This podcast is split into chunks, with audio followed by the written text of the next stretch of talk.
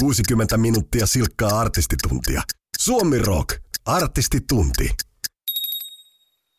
Tervetuloa Suomirokin artistitunnin pariin. Tällä kertaa vieraana on Maija Vilkkumaa. Suomirokin artistitunti.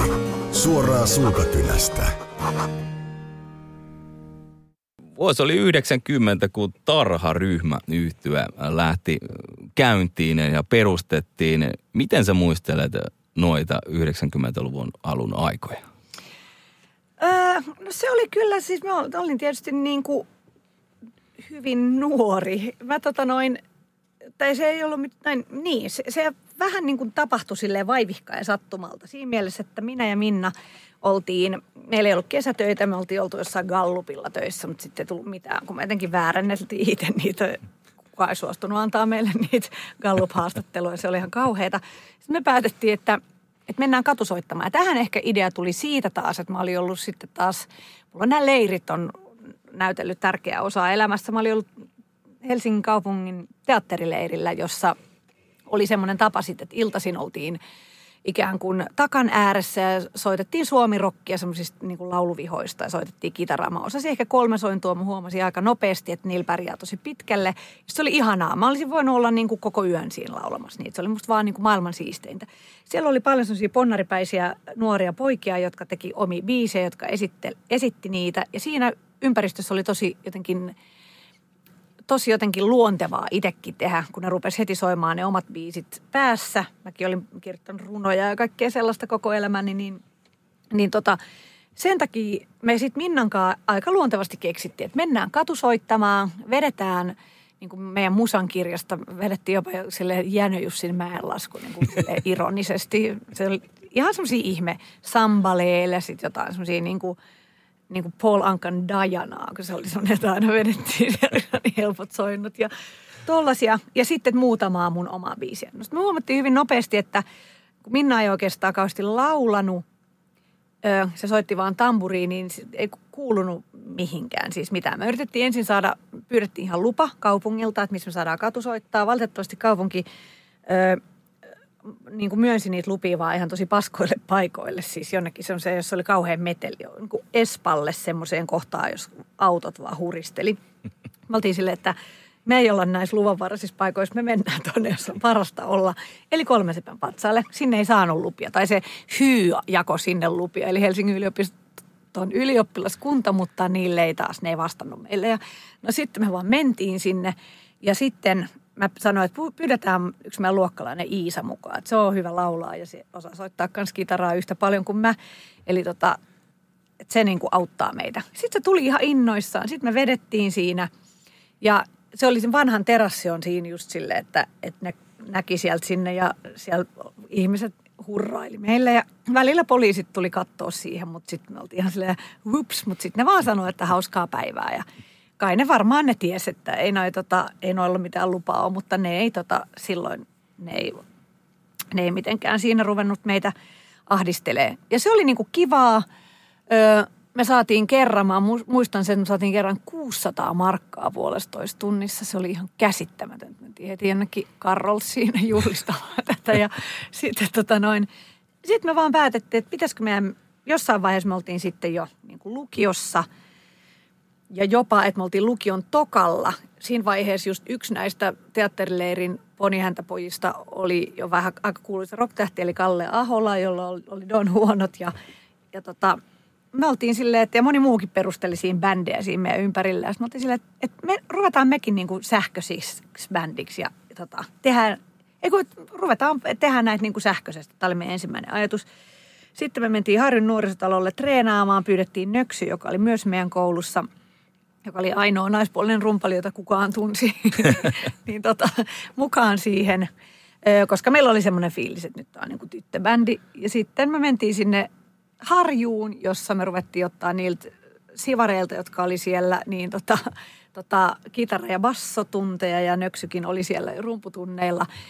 Sitten me treenattiin siellä kaksi kertaa viikossa silleen tosi niin kuin jotenkin kurinalaisesti ja säännöllisesti, kun oltiin totuttu tanssitunneilla ja muilla musiikkitunneilla treenaamaan. Ja sitten sanoin ne harjolaiset, että teidän pitäisi tehdä demo, meillähän on täällä hyvä demostudio. Sitten me oltiin vähän silleen, että no eikä tämä demoa voida tehdä. Mutta ne sanoivat, että totta kai te teette, teillä on uusia biisejä, että soitatte täällä koko ajan. Että nyt tuutte tekemään demon. Sitten tehtiin se, muistan sen vieläkin, se on tavallaan semmoinen niin kuin studiokokemus, niin kuin, joka toistuu aina, mutta ei enää niin karmivana, koska silloinhan se oli se, että soittaa normaalisti, sitten menee kuuntelemaan, sitten on silleen, että tähän kuulostaa ihan hirveä. mutta sitten, sitten vaan soittaa uudestaan ja uudestaan päälle soittoja ja sitten me tota, seuraavana kesänä myytiinkin jo meidän sitä demoa tuolla tota, siellä, että kaupallisuus on kyllä silloin jo värittänyt tätä selvästi, kun muistan mä vielä kinusin jostain ilmaisia kasetteja niin sitä demoja varten, että sillä, että ne saa, tyypit saa tota, jonkun nimensä siihen meidän demon niin kuin kanteen ja ne vielä antoja. Kävi hakemaan niistä jostain Kulosaaresta ja se oli, tota, se oli kiva. Se, se on ihana jotenkin se, että yhtäkkiä sit rumbaan niin rupeaa, kun siellä oli semmoisia niin toimittajien valintoja, niin rupeaa näkymään semmoisia niin tarharyhmä – ö, tota, bändi kolmen sepän patsaalla ja jotenkin rupeaa yhtäkkiä, että jengi niin puhuu meistä. Sitten meni Tavastialle ja joku tunnisti meidät ja se oli jotenkin ihan, se oli mieletöntä. Se jotenkin tuntuu vieläkin semmoinen niin kuin, ehkä uran parhaita hetkiä. Semmoinen niin kuin pitkä kiitorata, kun kaikki on vielä edessä. Viisi vuotta tarharyhmä oli silloin, totta kai nyt jälkeenpäin olette soittanut vielä keikkoja, mutta silloin yhdessä kaksi albumia, 93 Tappopoppia ja Hysteerinen harmonia 94. Te kokeilitte myös englanninkielistä. Kyllä. Tai kielellä tehdä biisejä ja silloin oli tarkoitus mennä Japanin markkinoille. Mitä, minkälaisia muistoja tuosta, miten kovasti te toivoitte, että se onnistuisi? No ei me varmaan toivottu ollenkaan. Mulla oli koko ajan siihen semmoinen niin vahva epäileväinen suhde, koska Epehelenius, joka on ihan mahtava ja antoi meille tosi paljon tilaisuuksia, niin myös tämän, niin se oli ihan fiiliksissä. Nyt Japanissa menee läpi niin kuin pohjalta mikä vaan tyttöbändi. Ja sitten sit mä olin silleen, mm, okei. Okay. Mutta sitten se sanoi, että mikä oli varmasti tottakin, että siellä on niinku semmoisia, että, että ne voi olla aika semmoista nonsenseen ne tekstitkin, että, että jotain japaniksi ja sitten silleen jee, jee, baby, baby, baby, tällaista niinku kertsiin. Mutta tajusin aika pian, että me ei todennäköisesti pystytä ikinä olemaan niinku se, mitä, koska vaikka mä en silleen kauheasti tutustunut tähän japanilaiseen tyttöbändikulttuuriin, niin se kuulosti kuitenkin niinku juttuna sellaiselta, että että tuossa pitäisi jotenkin kasvaa tuohon sisään, jotta pystyisi. En mä voi ruveta yhtäkkiä tekemään – jee, jee, baby, baby ja, si, ja sitten välillä suomeksi jotain. Et se ei tavallaan ole mulle niinku ollenkaan luontevaa, kun mä mietin, mä oon tämmöinen niinku runotyttö, että mä pohdin näitä tekstejä mielipuolisesti. Ja, mutta sitten kuitenkin, kun siellä kerran Finvox varattiin ja otettiin promokuvat ja Teete Oksala oli siellä äänittelemässä, niin mä menin sitten, mä muistan, mulla oli siis tommonen rhyming dictionary ja sitten mulla oli tietysti normaali dictionary, koska silloin internet ei ollut voimissaan vielä – samalla lailla kuin nyt on tietysti keksitty, mutta ö, ja sitten mulla oli vielä tesaurus, eli tällainen vähän niin kuin ikään kuin, niin kuin ei se ole synonyymisanakirja, mutta sieltä niin kuin löytä, löytyy niin kuin aihepiireittäin, niin kuin, sillä pystyy tutkimaan sitä kieltä, niin sitten mä sillä varmaan 15 biisiä tein käännöstä. Ja se oli musta tosi mahtavaa. Nyt kun mä kuuntelen niitä niin musta ne edelleen on aika, ne on aika kirjallisia siis, niin kuin, että tulee enemmän mieleen niin kuin, että siinä halutaan kuulostaa Bob Dylanilta, jota mä en nyt ollut niin erityisesti niin kuin diggaillut, joka on tietenkin, ne on kaukana hänestä luonnollisesti oikeasti, on niin kuin Nero ja äidinkieleltä ja englanninkielinen, mutta, se oli, mutta siinä mielessä kirjallisia, että paljon käytetään erilaisia merkityksiä ja jotakin erilaisia niin kuin riimirakenteita. Tosin asia, mitä mä en vieläkään, vaikka mä osaan paljon paremmin englantia varmasti kuin silloin, niin vieläkään ehkä tunnista niitä kaikkia just tesauruksesta saatujen sanojen niin kuin oikeita tavallaan niin kuin konnotaatioita, mutta se oli musta tosi kiva. Mutta ei ne mennyt ol, millään tavalla siis. Mitään ei tapahtunut, ei mitään. mutta ei me oltu yhtään pettyneet, koska me ei uskottu hetkeäkään, että mitään tapahtuiskaan. Olisikohan se joskus epäväittänyt, että sitten jotenkin melkein tapahtui jotain, mutta en mä tiedä. Mutta 98 oli vuosi, jolloin tapahtui. Silloin sä solmit levytyssopimuksen ja sun sooloura alkoi.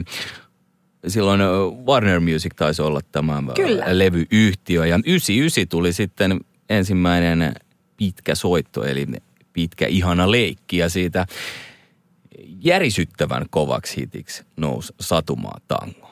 Tuntuuko silloin, että nyt se taivas aukeaa? Öö, no tavallaan joo, kyllä. Öö, siinä on ehkä just se, että mä en ollut silleen koskaan ajatellut, että, että musta tulee jotenkin, niin kuin, se on just se, kun mä oon just yksi niistä, joka on kirjoittanut niin kuin 15-vuotiaan päiväkirjaa, että haluaisin tulla rock laulajaksi, mut en megakuuluisaksi, koska ne on paskoi. että tavallaan tällainen niin niin kuin mainstream halve, halveksunta. Tosin mä olin aina myös tajunnut, että musta on joku sellainen piirre, toisin kuin josta, jossa mun kavereissa, jotka tykkäs kuulimmasta musiikista kuin minä, että mä kyllä kuuntelin myös niin sanotusti kuulia musiikkia, mutta että mua tosi paljon viehätti niin kuin ikään kuin, niin kuin hitit.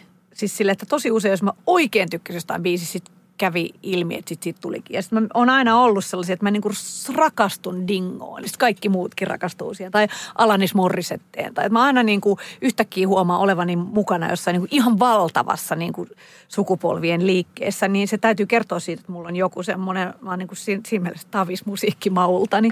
Mutta tota noin, niin sitten sit, sit mä silti jotenkin niinku ajattelin, no ehkä sitten jotenkin satumaatango vielä, jos sitä jos sitä niin kuin jakaa osiin, niin ei se kyllä ole kauhean todennäköinen niin kuin hitti. Tavallaan sitten myöhemmin se tietenkin on, kun sitten siinä on niin kuin nimenomaan lähtevä kertosää ja sitten just semmoinen niin kuin Achtung Baby kuulo, kuulonen tavallaan riffi ja kaikki ne semmoiset, mutta ei sitä niin kuin silloin tavallaan tajunnut tai ajatellut, eikä se tekstihän on sellainen, että puolet ihmisistä ei ymmärrä yhtään, mistä siinä puhutaan ja, ja että se tota, se, ja siinä on aika monta osaa ja – kaikkea. Että mä olin niin kuin ajatellut etukäteen, että se miksi mä edes uskalsin ruveta tekemään, niin kuin, miksi musta tuntui ihan järkevältä tai jotenkin silleen, että näin voi tehdä, niin tehdä joku demo ja, ja hakeutua niin kuin ikään kuin soloartistiksi oli se, että tarharyhmällä oli soinut jokainen biisi esimerkiksi siltä kakkoslevyltä niin kuin radiossa, koska se oli just aika ennen soittolista radioon. Meillä ei ollut, siinä ei ollut yhtään hittiä just ehkä sen takia, että se hajo, hajosi se niin kuin soitto – kaikille biiseille. Mutta sitten mä ajattelin jotenkin, että, että se on, se on niin kuin, kukaanhan ei halua julkaista levyä, joka, jota kukaan ei koskaan kuule. Se tuntuu todella turhauttavalta ja niin kuin turhalta työltä. Mä ajattelin, että kyllä tuosta varmaan joku biisi voi joskus soida pa, kerran pari radiossa. Että se on niin kuin tavallaan tarpeeksi. Mutta sitten se rupesi yhtäkkiä soimaan niin kuin ihan sairaasti. Sitten mä olin ajatellut jossain vaiheessa, että, että jos, jos mun levy myisi niin kuin 10 000, niin se olisi ihan niin kuin mieletöntä. Mutta että, niin kuin, että todennäköisesti se myy ehkä 2-3 tuhatta ja siihenkin täytyy olla tyytyväinen.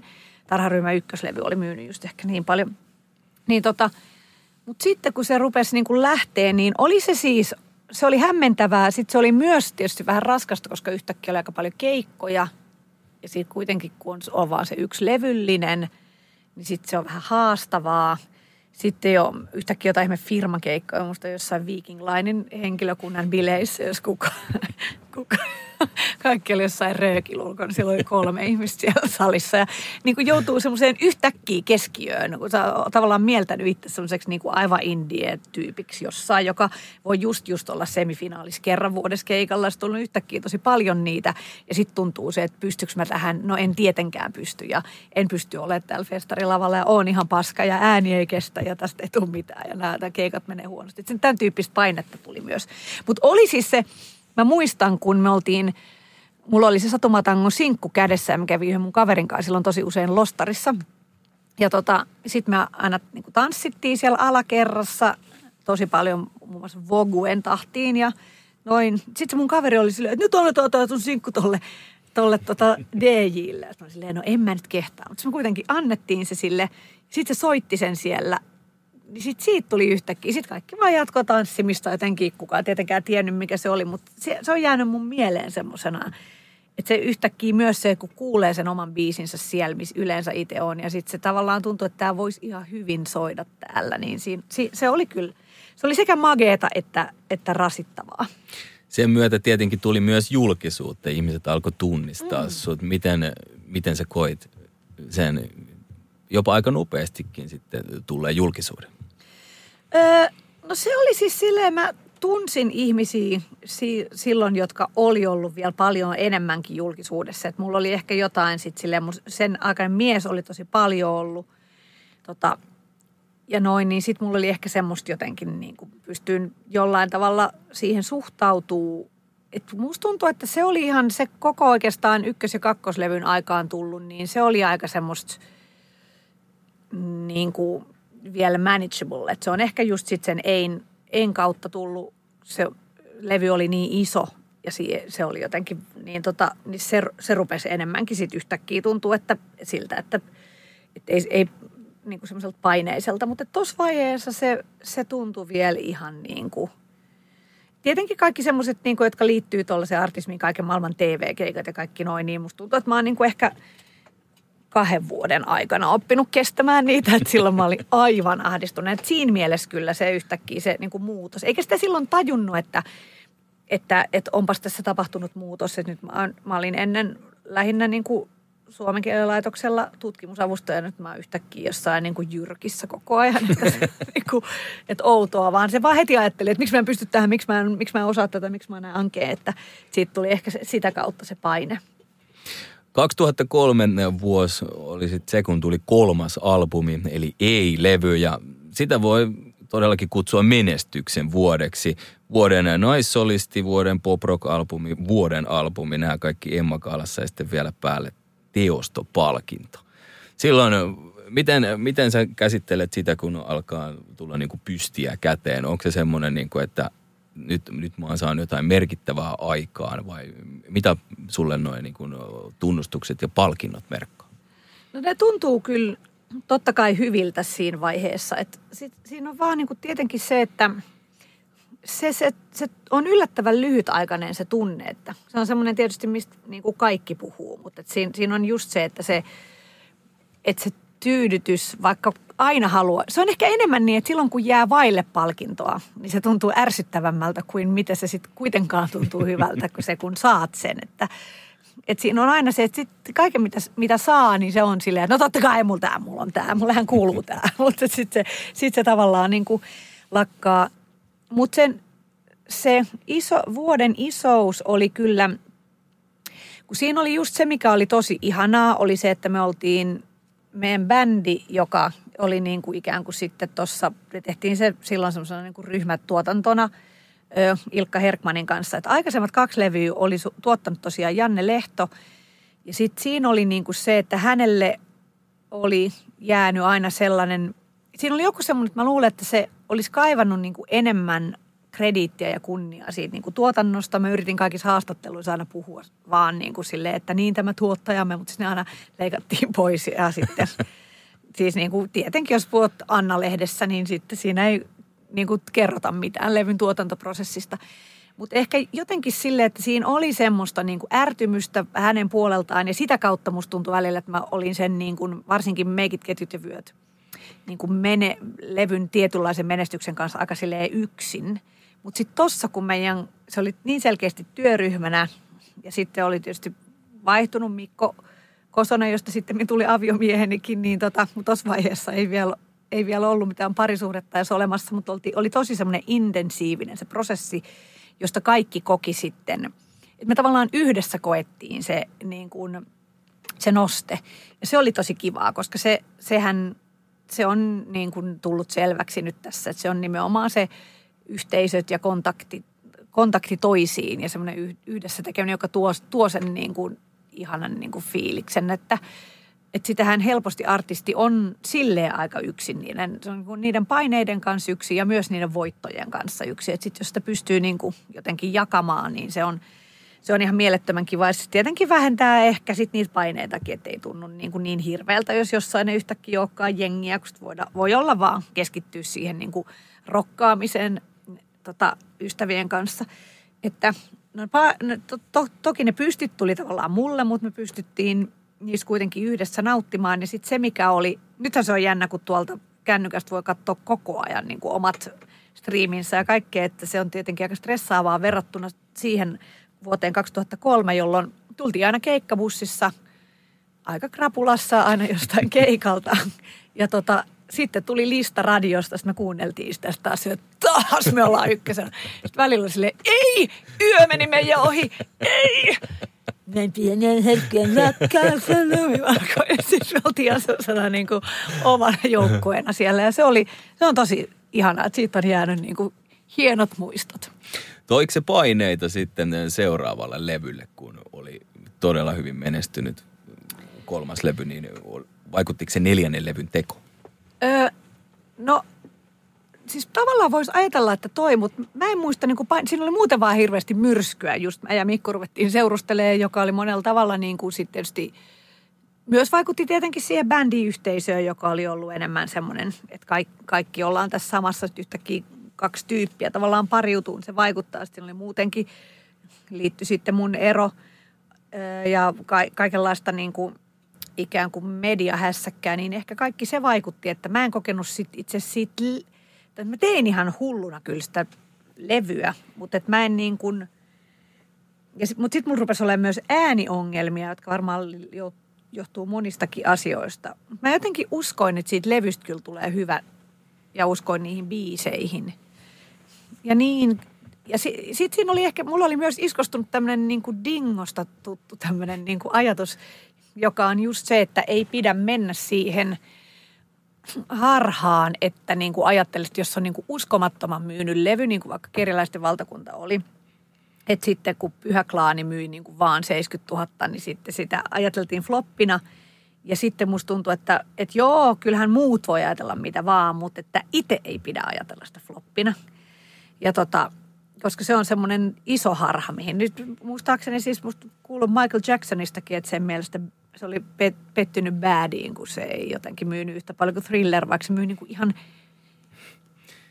kuka voi olla pettynyt bad-levyn niin kuin kaupalliseen menestykseen, niin tota, kyllä toi varmaan niin kuin puol, puoleen siitä jäi se myynti, mutta tota, mutta että mä, jotenkin ehkä siinä on, en mä silloin ollut siihen pettynyt yhtään, enkä myöskään ajattele. Siitäkin on jäänyt niin monta kesää ja liian kauan, että tuollaisia niin isoja biisejä settiin, niin se on tuntunut ihan, että, että ehkä ne sitten rupesi sitten, se oli tavallaan selvää, että sitten sieltä niin kuin ylhäältä tullaan alas niin kuin jossain vaiheessa ja hitaasti ja varmasti. Et ehkä sitten se rupesi siinä vaiheessa, kun tehtiin tota, niin 2010 joku rupesi sitten olemaan uudet tuulet puhaltaa ja tavallaan tuntuu, että se, se on just jäänyt mieleen se, että oltiin Kokemäellä. Mä olin kyllä päättänyt, että mä jään silloin tauolle.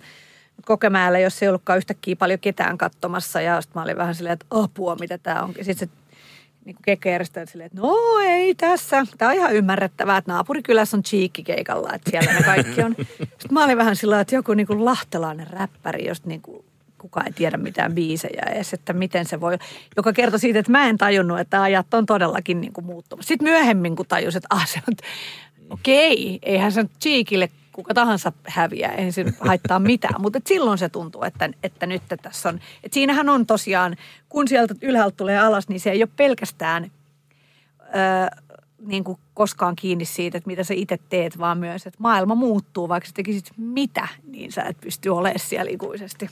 Se on näin. Sä oot myös opiskellut Helsingin yliopistossa suomen kieltä. Mietit sä ikinä, että susta tulisi opettaja tai tutkija? Öö, no tutkija musta olisi ehkä voinut tullakin. Ei opettaja, öö, se ei tota, ole koskaan silleen innostanut mua, plus sit siihen pitää lukea, se täytyy kuitenkin aika aikaisin tässä valinta, että menee, te, tekee ne opettajaopinnot ja mä en sitä tehnyt, mutta mä olin siis meidän laitoksellakin, olin tutkimusavustajana ja siitä todella monen, siis mun työkaveri, varmaan kaikkien muiden kuin mun, niin tota, sieltä matka onkin jatkunut tutkijoiksi ja professoreiksi ja noin. tosi paljon mm. suomen kielen professoriystäviä. Ja tota, mä tykkäsin siitä kyllä. Se oli, se oli kiva, mutta siinä on ehkä just se, että mussa on niin voimakkaasti se esiintyjä, että se, se kyllä jää, vaikka siellä nyt tietenkin pidetään luentoja tuollaisia, mutta se on tietenkin huomattavan erilaista kuin rockishow-esiintyminen, että se, tota, se puoli kyllä, mä huomasin sekin, just juteltiin Juha Itkosen kanssa, kirjailija Juha Itkosen kanssa, joka oli mun kanssa opiskeli suomen kieltä pää, niin kuin jossain vaiheessa, se vaihtoi pääainetta kyllä sitten, niin, niin tota, että me, mä, me järkkäiltiin sellaisia aina järjestön bileitä, jossa niin kuin laulettiin finhitseä ja soitettiin, että mulla oli selvästi niin kuin koko ajan mä vaan, koko elämäni mä oon vaan koko ajan hankkiutunut tilanteisiin, jossa mä niin kuin tuun esiintyneeksi. Ja se aina menee silleen, että en mä oikein silleen, että minun on pakko päästä esiintymään, vaan mä jotenkin ajaudun tilanteeseen, jos mä oon taas sopinut, että mä hoidan tämän niin kuin jutun ja sitten että siinä täytyy olla joku, että joku palo niin kuin vie mua koko ajan sinne. Että se, olisi, se olisi jäänyt pois, jos mä olisin tutkijana, että se on varmaan se isoin syy, miksi mä en niin kuin sitten tavallaan jäänyt siihen. Totta kai, jos olisi niin kuin kaikki biisit flopannut ihan hirvittävällä tavalla, eikä olisi ollut siis, niin kuin, että se tie ei olisi musiikkiin auennut, niin se, siitähän se voi olla, että se olisi, mä olisin siellä – Sua on ilmeisesti aina hirveästi kiinnostanut kumminkin niin kuin kieli ja tekstittäminen ja ei ehkä sitten yllätä, että esikoisromaanikin tuli 2013 Nainen katolla. Mä luin tällaisen Mä en ole valitettavasti kirjaa lukenut, mutta luin tämmöisen kirjavinkit.fi, jossa pienellä pätkällä kuvattiin tätä näin. Kirjan voikin nähdä satiirina nykypäivän Suomesta ja median vallasta ja oman osansa satiirista saavat myös itseään jatkuvasti etsivät nelikymppiset, joiden elämässä tuntuu aina puuttuvan se jokin. Miksi sä halusit kirjoittaa kirjaa? Niin, se on myös jännä. Musta, mä en välttämättä edes silleen niin halunnut, halunnut, mutta mä muistan silloin, se on varmaan ollut taas Pekka Ruuska, joka, e, se oli just ö, perustanut kirjan kustantamon ja sitten se vaan ehdotti, että mä kirjoittaisin, en välttämättä romaania, vaan jonkun sen postmodernin pläjäyksen.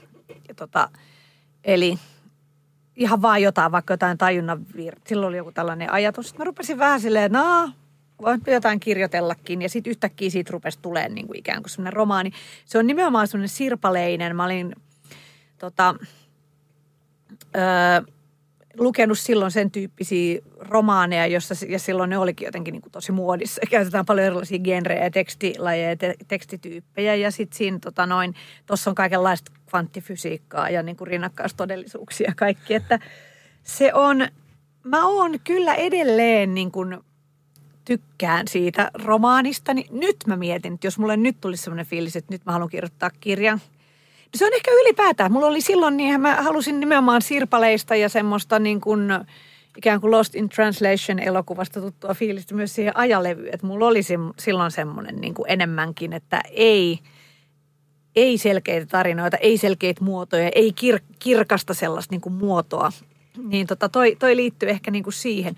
Nyt mä oon taas niin kuin intoutunut siitä kirkkaasta muodosta. Se on aika vaativa asia nimittäin löytää se. Ja sitten se on, voi olla, että silloin mä olin myös niin kuin – väsynyt siihen. Että nyt, nyt mua tavallaan pikkuhiljaa ruvennut jopa kiinnostaa, että melkein jopa semmoinen niin thrillerimuotoisen jonkun niin kuin, niin kuin siinä mielessä perinteisemmän romaanin niin kuin kirjoittaminen.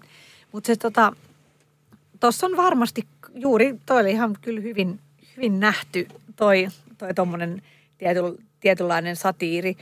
Se on satiiria ja sitten samalla mä ajattelen jotenkin itse, että mä jotenkin kuitenkin myös ne tyypit siinä, että ne on, että mä jotenkin symppasin niitä kaikkia. Siinä oli niin kuin useita kertojia, joilla kaikilla oli jotenkin niin kuin, oli vaikeaa toimia niin kuin tässä maailmassa. Eli on mahdollista, että vielä toinenkin romaani Maija Vilkkumaalta on tulossa. Joo, kyllä mä uskon, että se on mahdollista. Että se on niin kuin vaan, jotenkin tuntuu, että nykyään ei ole muutenkaan aikaa mihinkään. Että kyllä se, sen siitä huomasi, että se on intensiivistä, niin kuin tietysti kaikki, mutta että kyllä siihen niin kuin aikaa menee. Että et sit se on ehkä sellaisia tilanteita, kun ei tota, tee musaa, niin sitten ta, ta, ta, taas kun kyllästyy musan tekoon, niin sitten voi, voi tota keskittyä ehkä kirjoittamiseen. Sä oot äh, julkaissut seitsemän soololevyä ja ensi vuoden puolella on tulossa kahdeksas koko pitkä, josta on jo sinkku Flying V kuultu, joka toinen päivä lokakuuta julkaistiin. Tässä uudella levyllä sä oot palannut niin sanotusti juurilleen. Eli bändimeininki on otettu mukaan. Joo, se on tota, mä oon tosiaan niin kuin aika pitkäänkin just pohtinut sitä, että, tai, tai aluksi musta tuntui tosi kivalta se, että kokeilee niin kuin erilaisia tapoja ja vähän tuolta ja tuolta ja heittelee vähän maalia tonne ja mit, mitäs tämän tyypin kanssa menisi. Mutta kyllä se niin kuin jonkin aikaa jo rupesi sitten tuntua, että nyt olisi kiva löytää semmoinen niin tähti, jota kohti ryhtyä kulkemaan. Ja ihan se niin kuin tavallaan luova yhteisö. Ja sitten se tuntuu myös, että mäkin tein noita niin kuin biisejä ja tuotantoja silleen, niin kuin jonkun kanssa ikään kuin studiossa, Samuli Sirviön kanssa, just sen Minna Koiviston ja, ja tota Jurekin. Ja kaikki ollut niin kuin, ja tosi kivoja tyyppejä, mä oon saanut ihan hirveästi – Sitten samalla tuntui musta aina jotenkin ehkä semmoisella bändityyppinä, kun mulle on niin mielettömän tärkeää se niin kuin yhteisö ja se jengi ja sen kanssa niin kuin oleminen. Niin kuin, ja sitten mä oon niiden kanssa tosi paljon siellä keikalla. Se tuntuu jotenkin, rupesi tuntuu koko ajan vääremmältä ja vääremmältä, että ne on niin kuin erillään ne maailmat. Ja sitten kun tuli tämä paskakorona, niin sitten, sitten me tota tehtiin niin, että ö, me päätettiin jossain Zoomissa huhtikuussa, että tehdään, tai mä keksin semmoisen, että mitä jos tekisi kolme streamkeikkaa kesällä. Että mä en tiedä yhtään, että onnistuuko, että jaksaako kukaan katsoa kolmea, kun niissä streamkeikossa se ongelma, että tavallaan tyhjentää pajatson heti ekalla kerralla, koska sitten voit tavallaan niin kuin katsoa sen uudestaan ja miksi sä nyt katsoisit enää sen saman bändin toista keikkaa. Mutta näihin pitää saada kaikkiin niin kuin ihan omat niin kuin meiningit ja omat lokaatiot ja eri pohjalta instrumentaatiotkin osittain. Ja, ja sitten ö, eri biisilistat ja, ja sitten myöskin uusia biisejä. Ja kun mulla oli niitä uusia biisejä, niin me treenattiin ihan hirveästi. Se oli, se oli kyllä kiva, että se pysyisi nimenomaan se ikään kuin bändi kulkemassa sen, sen koko kesän. Ja sitten yksi näistä oli tämä Flying V ja sitten tuntuu, että se kuulosti jotenkin sen bändiversiona niin sika hyvältä, että oltiin sille, että nyt laitetaan tämä niin kuin ulos. Ja siitä oikeastaan niin kuin tuli se. Mä toivoisin, että seuraavan kerran, että, että nyt sitten kristallisoitu jotenkin semmoinen ajatus, niin kuin kuten niin juuri ennen tehtiin, että mennään ensin tekemään semmoinen kasabiisejä ja sitten sieltä ruvetaan miettimään, että mitkä ne sinkut on niin kuin sen jälkeen. Että tota, öö, se on varmaan niin kuin se seuraava juttu, että mennään niin kuin jonkun kasankaa sinne studioon ja sitten jossain vaiheessa se kasa tulee sitten ulos niin kuin albumina. Mahtavaa. Paljon on tapahtunut, niin kuin tässä ollaan juteltu. On kirjaususta, on kirjoitettu myös Elämäkerta 2004, kahdeksas levy on tulossa. Maija Vilkkumaa, minkälaisia haaveita sulla on vielä uran suhteen? Niin, kyllä mä tota noin, tavallaan siis semmoisessa niin artistiurassahan ne on semmoisia aika tavallaan jotenkin, yksi semmoinen abstrakti haave on tietenkin se, että jaksaisi tai saisi aina pidettyä sen asi, niin kuin jutun semmoisena niin kuin eläväisenä ja hengittävänä. Että mekin ollaan, toi meidän bändiyhteisö on tosi hyvä siinä, ihmiset on niin kuin halukkaita miettiä. Niin kuin meillä oli mun kaksi, uran 20-vuotisjuhlan kunniaksi vuosi sitten Tavastialla 20 tarinaa semmoinen, jossa oli taas uudella lailla skriinejä ja eri lailla niin kuin käsikirjoitettusta juttua, että, että saisi tehtyä erilaisia asioita. Ehkä jossain vaiheessa jossain niin kuin vielä Tavastia isommassakin mestassa. Toki Tavastia on paras paikka maailma, maan päällä, että sikäli.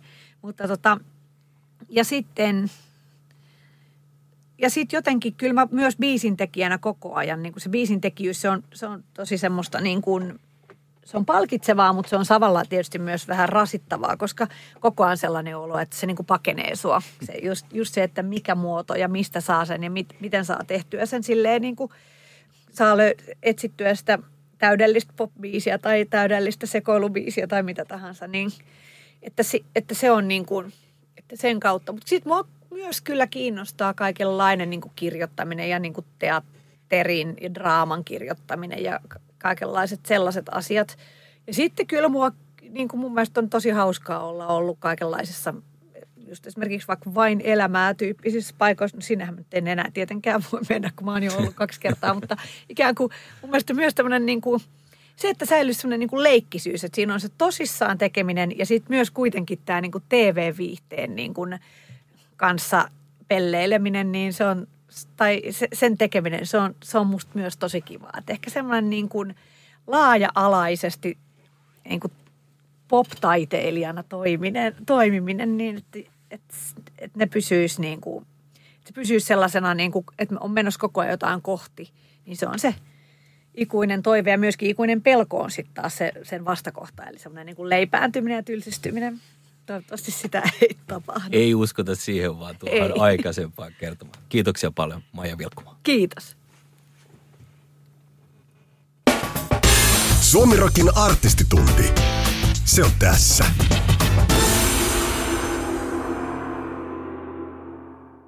Suomirokin artistituntiin kuuluu myös, että vieras esittelee omasta tuotannostaan viisi omavalintaista kappaletta. Seuraavaksi kuullaan Maija Vilkkumaan valinnat. Artisti antaa palaa. Vanha pyromaani. Suomirokin artistitunti. Joo, Satumaa Tango. Ö, se on ensimmäinen mun sinkku, ensimmäinen biisi, joka julkaistiin soolo-levyltä ja myöskin ensimmäinen, tai se oli myös se biisi, minkä takia mut sainattiin Warnerille. Mä olin tehnyt silloin semmoisen demon. Mä olin haaveillut tarharyhmäyhtiö oli hajonnut vuonna 1995 ja tota, tai jäänyt määräämättömän mittaiselle tauolle ja sitten me tota, mä, olin, mä tiesin, että mä haluan tehdä, rupeta tekemään solo-materiaalia, mutta siinä kesti vähän aikaa, että mä sain sen niin koneen käynnistymään. Mä olin samaisena vuonna 1995 Popiats-konservatorion leirillä, jossa tapasin paljon erilaisia tyyppejä, soittajia, muun muassa Janne Lehdon, joka sit soittaa tuossa Satumatangon tangolla ja tuotti kaksi ensimmäistä levyä ja on muutenkin tosi merkittävä hahmo siinä. Se kehitti sen Satumatangon riffin ja, ja noin. Me diggailtiin yhdessä silloin tota, varsin U2 Ahtun Baby oli tosi iso semmoinen niin kuin, tavallaan niin kuin refe tässä näin.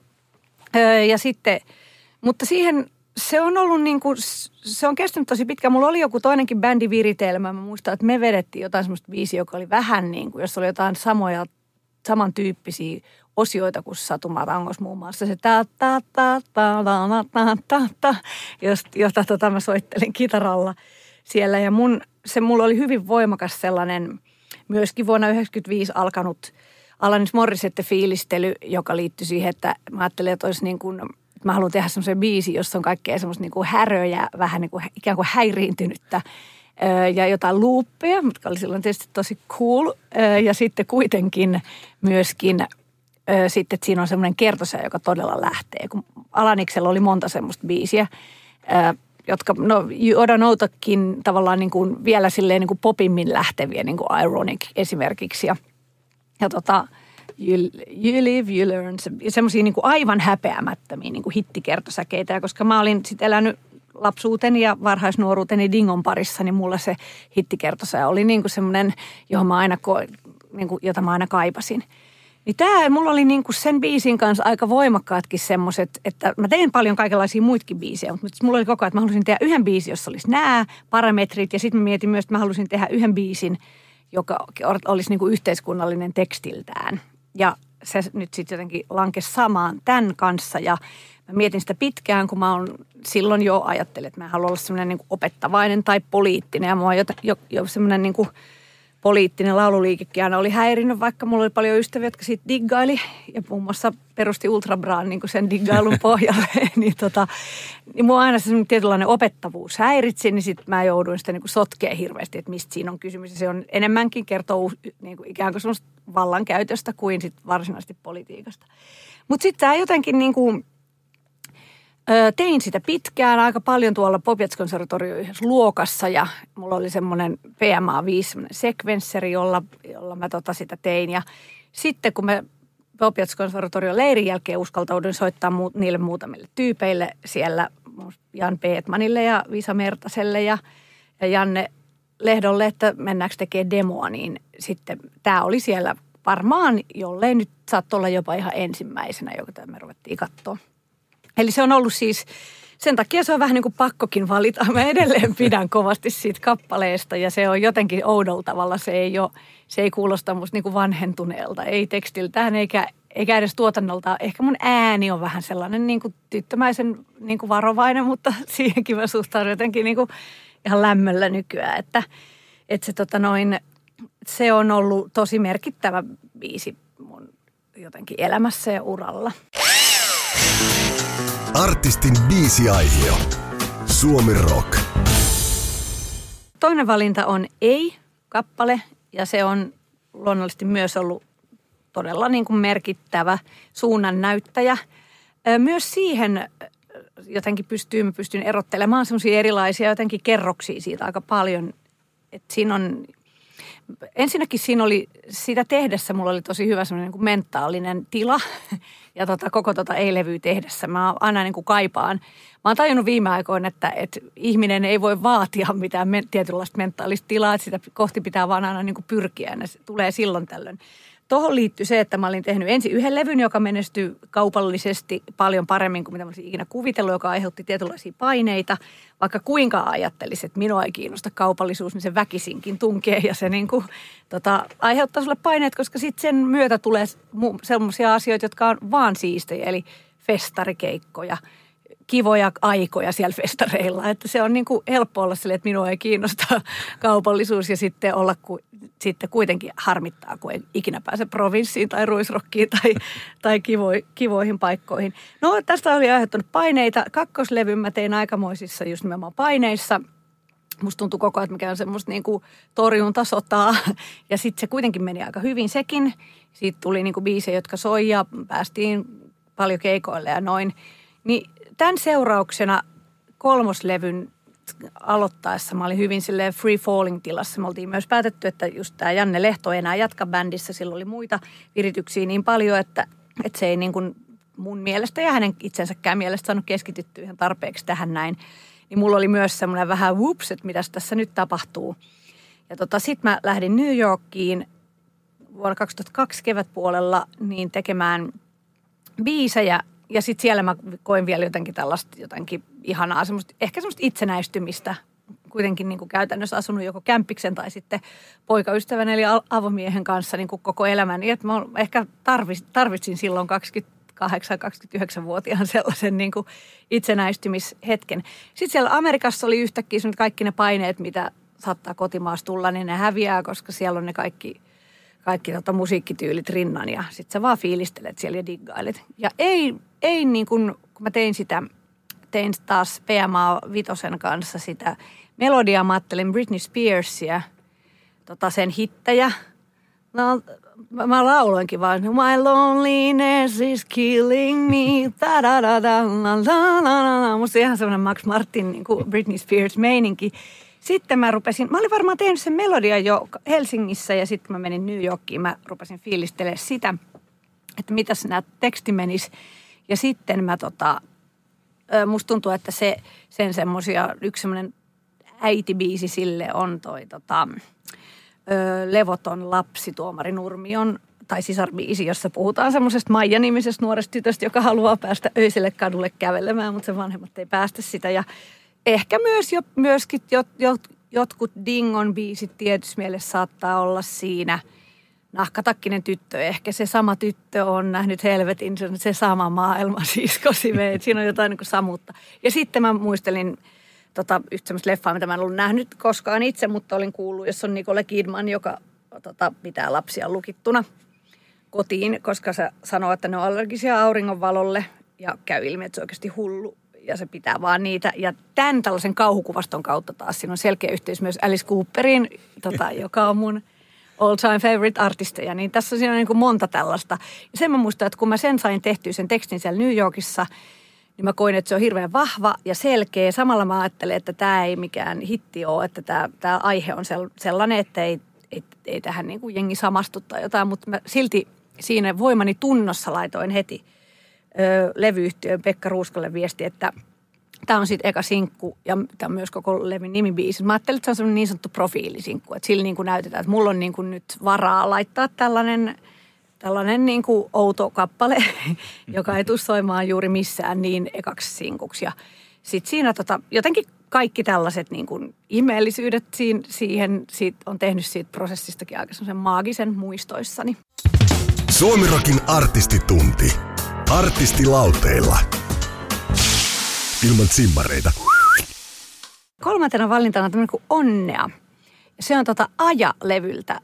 Ja se, se taitaa olla, jos ei ensimmäinen, niin ensimmäisiä, mitä me tehtiin siihen. Et mä silloin olin ollut monta vuotta tauolla ja sitten kun mä olin tauolta tulin pois, mä tein muutaman biisin sen tauon aluksi. Se tuntui hirveän tahmeelta just siltä, että miksi mä olin aloittanut koko tauon siltä, että mä vaan niin kuin vedän samoin sointuja ja juttuja ja mä en niin kuin jaksa itteeni. Ja sitten mä lakkasin tekemästä biisejä, mulla oli aika pienet lapset, sitten mä kirjoitin romaania ja sitten mä fiilistelin sellaista, se oli, se oli hyvin rauhallista. Mä yhtäkkiä muutuin semmoisesta her- hermostuneesta ihmisestä sellaiseksi, sellaiseksi tosi iisiksi ja rauhalliseksi ja tota, kuuntelin paljon uutta musaa ja rakastuin muun muassa Sanniin artistina. Se oli musta ihan mahtava.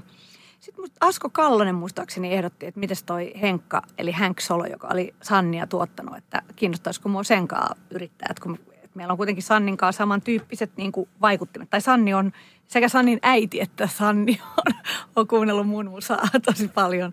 Se on ihan mahtava juttu sekin. Niin tota, öö, no sitten me mentiin studiolle ja se onnea on mun mielestä sen koko ajalevyn ehkä kirkkain helmi. Siinä on jotain semmoista, mä itse tykkään, se on hyvin niin kuin, se ei ole semmoista niin kuin perusmaija vilkkumaata. Se me tehtiin se, se melodia, tai siis se sävellys niin kuin jotenkin kimppaan siinä ja sitten se on semmoinen, semmoinen sirpaleinen kuvaus sellaisesta niin kuin ahdistuksesta ja ehkä niin kuin ikään kuin rakkauden loppumisesta ja jostain semmoisesta maailman niin kuin repaleisuudesta – ja se on aika pitkä ja se pitää todella kuunnella intensiivisesti, jotta sä niin kuin pääset siihen mukaan.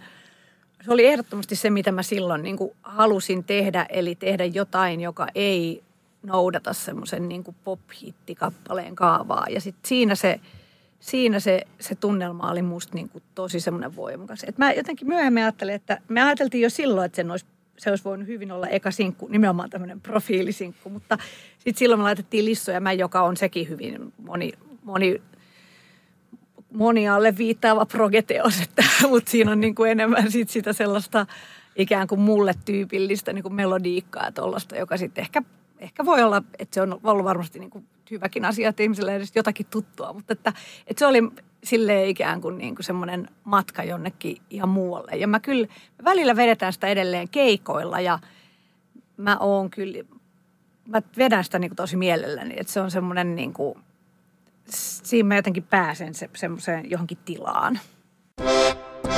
Urutauki, täällä Hauki. Suomirokin artistitunti. Jo neljäs valinta on tämmöinen kuin Unisex. Tämä on tota, mä julkaisin tai julkaisin julkaisin, mutta laitoin striimipalveluihin ja digiin tota, semmoisen EPn kuin joku muu, mikä jossakin vaiheessa, mä muistan mikä vuosi se oli – ehkä vaikka 2015. Öö, mulla oli, mä olin silloin semmoisessa niin kuin jotenkin vähän semmoisessa käymistilassa, missä mä oon ollut pitkään, että joka on oikeastaan vasta nyt tänä vuonna ruvennut jotenkin aukeamaan tai muuttumaan, niin mä hain vähän silleen, että mit, miten mä teen tätä hommaa ja kenen kanssa. Ja mulla tavallaan uusi band, bändikin kokoonpano vähän niin kuin muuttui jossain vaiheessa ja tota, osa, osa jäi, mutta mä aluksi oli tosi iso bändi ja sitten se oli, oli pienempi ja sitten jotenkin kenen kanssa mä teen ja onko mulla tämmöinen, nyt on tämä uusi maailma, että on tämmöinen artistituottaja välinen, niin kuin, että mä oon aina tehnyt, pitkään tehnyt tosi bändin kanssa, mutta nyt se ei joten, jotenkin, sekään ei tuntunut silloin hyvältä. Ja, mutta sitten tota, tämä Unisex oli, oli musta hauska. Mä olin alun perin tehnyt Unisex-nimisen biisin, jossa puhut, tota, oli tämä rastiruutuun, sitä sulta vaaditaan koko ikä, oot sä tyttö vai oot sä poika vai joku muu mikä.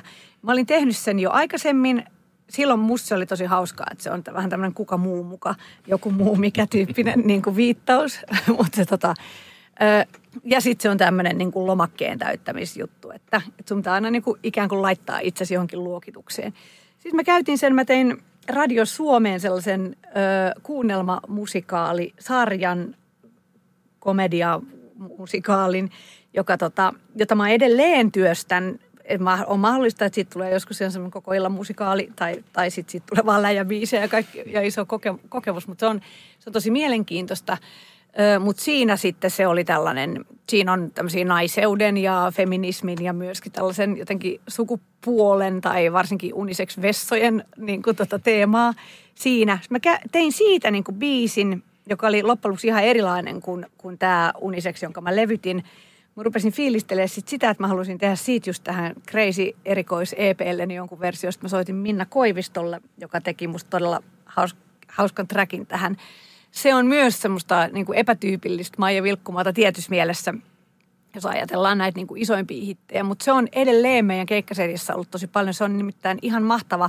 Siinä on semmoinen todella, sit varsinkin kun, kun se vedetään niin kuin livenä, se jyngertävä riffi, niin se on semmoinen niin kuin – todella tanssittava, mutta samalla se on, samalla se on niin kuin tosi rockia. Et siinä on, se, on, se on ihan semmoinen niin keikkasetin. Et on tietysti paljon ihmisiä, jos menee vaikka niin kuin Vantaan tulisuudelmaan, jotka siellä ei tiedä sitä biisiä etukäteen, mutta niin kuin ainakin lavalta näyttää siltä, että kaikki niin kuin tanssii, että siitä tulee se sitten Pate välkyttää valoja siellä ja sitten me jyngerätään sitä riffiin, niin siitä tulee sellainen, niin kuin, se on keikan kohokohtia. Suo, Kuokka ja Suomirokin artisti Jussi raapasee pintaa syvemmältä. Suomirokin artistitunti. Hei sisko on nyt sitten semmoinen se öö, mun viides valintani ja se julkaistiin, se, on, se ei ole aivan uusin biisi, mutta se julkaistiin viime vu- vuoden öö, joulukuussa muistaakseni. Se oli tota, se on musta hauska. Siinä mä rupesin taas, mä rupesin tekemään sitä edellisenä kesänä jo Joensuussa. Mä olin ollut keikalla siellä. Sitten mä jäin sinne, muuttaisi lähteä bus, keikkabussilla Helsinkiin, sieltä se keikka oli niin aikaisin. Mä jäin sinne tyttäreni kanssa, jonka kanssa me oltiin tultu katsoa yhden kaveri, joka on muuttanut Joensuuhun.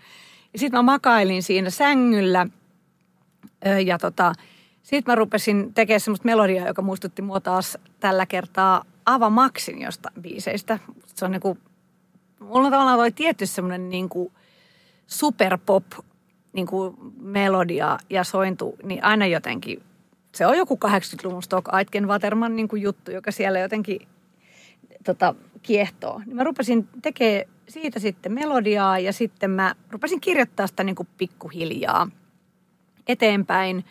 Ja se oli pitkään sellainen niin kuin naisten semmoinen tavallaan voimautusbiisi ilman, tai äh, jossain vaiheessa ei ollut edes mikään naisten, vaan se oli itse asiassa rakkauslaulu jossain vaiheessa. Mutta siinä, siinä oli muun muassa tällainen rivi, että kiipeen sun syliin niin kuin haavis Amandaan, joka oli musta tosi hyvä, mutta se kuitenkaan ei tavallaan mahtunut sitten loppujen lopuksi tuohon kappaleeseen. Ja tota noin, mutta sitten, sitten tuli semmoinen, että kysyttiin, että, että olisiko mulla biisiä Teräsleidit nimiseen elokuvaan. Ja mä olin silleen, että sitten kuvailtiin, että siinä pitäisi olla niin kuin tämmöinen niin kuin naisten voimautumisbiisi. Sitten kun mä olin välillä just niin kuin arponut sen välillä, että onko tämä rakkauslaulu ja siihen rak, niin kuin tavallaan rakkauden kautta voimautuminen vai niin kuin ystävyyden kautta. Ja sitten mä silleen, että okei, no tämähän, tämähän voisi hyvin lähteä siihen suuntaan. Tämä biisi oli mulla niin kuin pitkään levällään. Tämä on ylipäätään siis, mitä enemmän aikaa kuluu, niin sitä vaivalloisemmaksi biisin kirjoitus niin kuin tavallaan tulee. Mutta tota, Öö, sitten mä katoin sen leffan, siitä semmoisen niin esiversion. Ei se ollut valmis tietenkään, kun biisiikään vielä ei ollut. Ja sitten se yhtäkkiä loksahti. Sitten mä tavallaan keksin, siitä tuli se alku, kun siinä on semmoiset siskokset, jotka on niin kuin jo, jo tavallaan iäkkäitä. Onko se nuorin 60 ja vanhin sitten se varmaan 70 tai jotain, niin, niin siitä tota noin, niin mä keksin sit siis se, että mä tulin hakemaan sua pihatietä pitkin, sä vuohenputkea kitkit, mä näin, että sä itkit. Yhtäkkiä siihen tuli niin kuin, ja se kertoi mulle itsellenikin, että mistä se usein on kyse siinä, kun biisi sit yhtäkkiä niin kuin löytyy se idea. Niin se on usein joku niin kuin kuva, joku tilanne – ja vaikka sä et välttämättä edes kertoisi sitä siinä kappaleessa, niin silti se pitää olla niin kuin omassa päässä. Et niin kauan kun ne vaan niin kuin omassa päässä vipeltää jossain päin, niin kuin kiipeilee haavis Amandaan, niin se ei välttämättä siinä ei niin kuin ole vielä sitä niin kuin juttua. Mutta, tota, mutta tosta se, tosta se tuli ja sitten mä oon jotenkin, niin kuin se, sen mä oon huomannut, että sitä on niin kuin – se on noilla keikoilla, että ihmiset reagoi siihen todella silleen niin kuin intomielisesti. Että se on aina ihanaa tietenkin, kun näkee, että jollain on sellainen fiilis. että sä mä en ole se, joka sirpaleita kerää. Siinä on ehkä se avainlaini siinä. Suomirokin artistitunti. Se on tässä.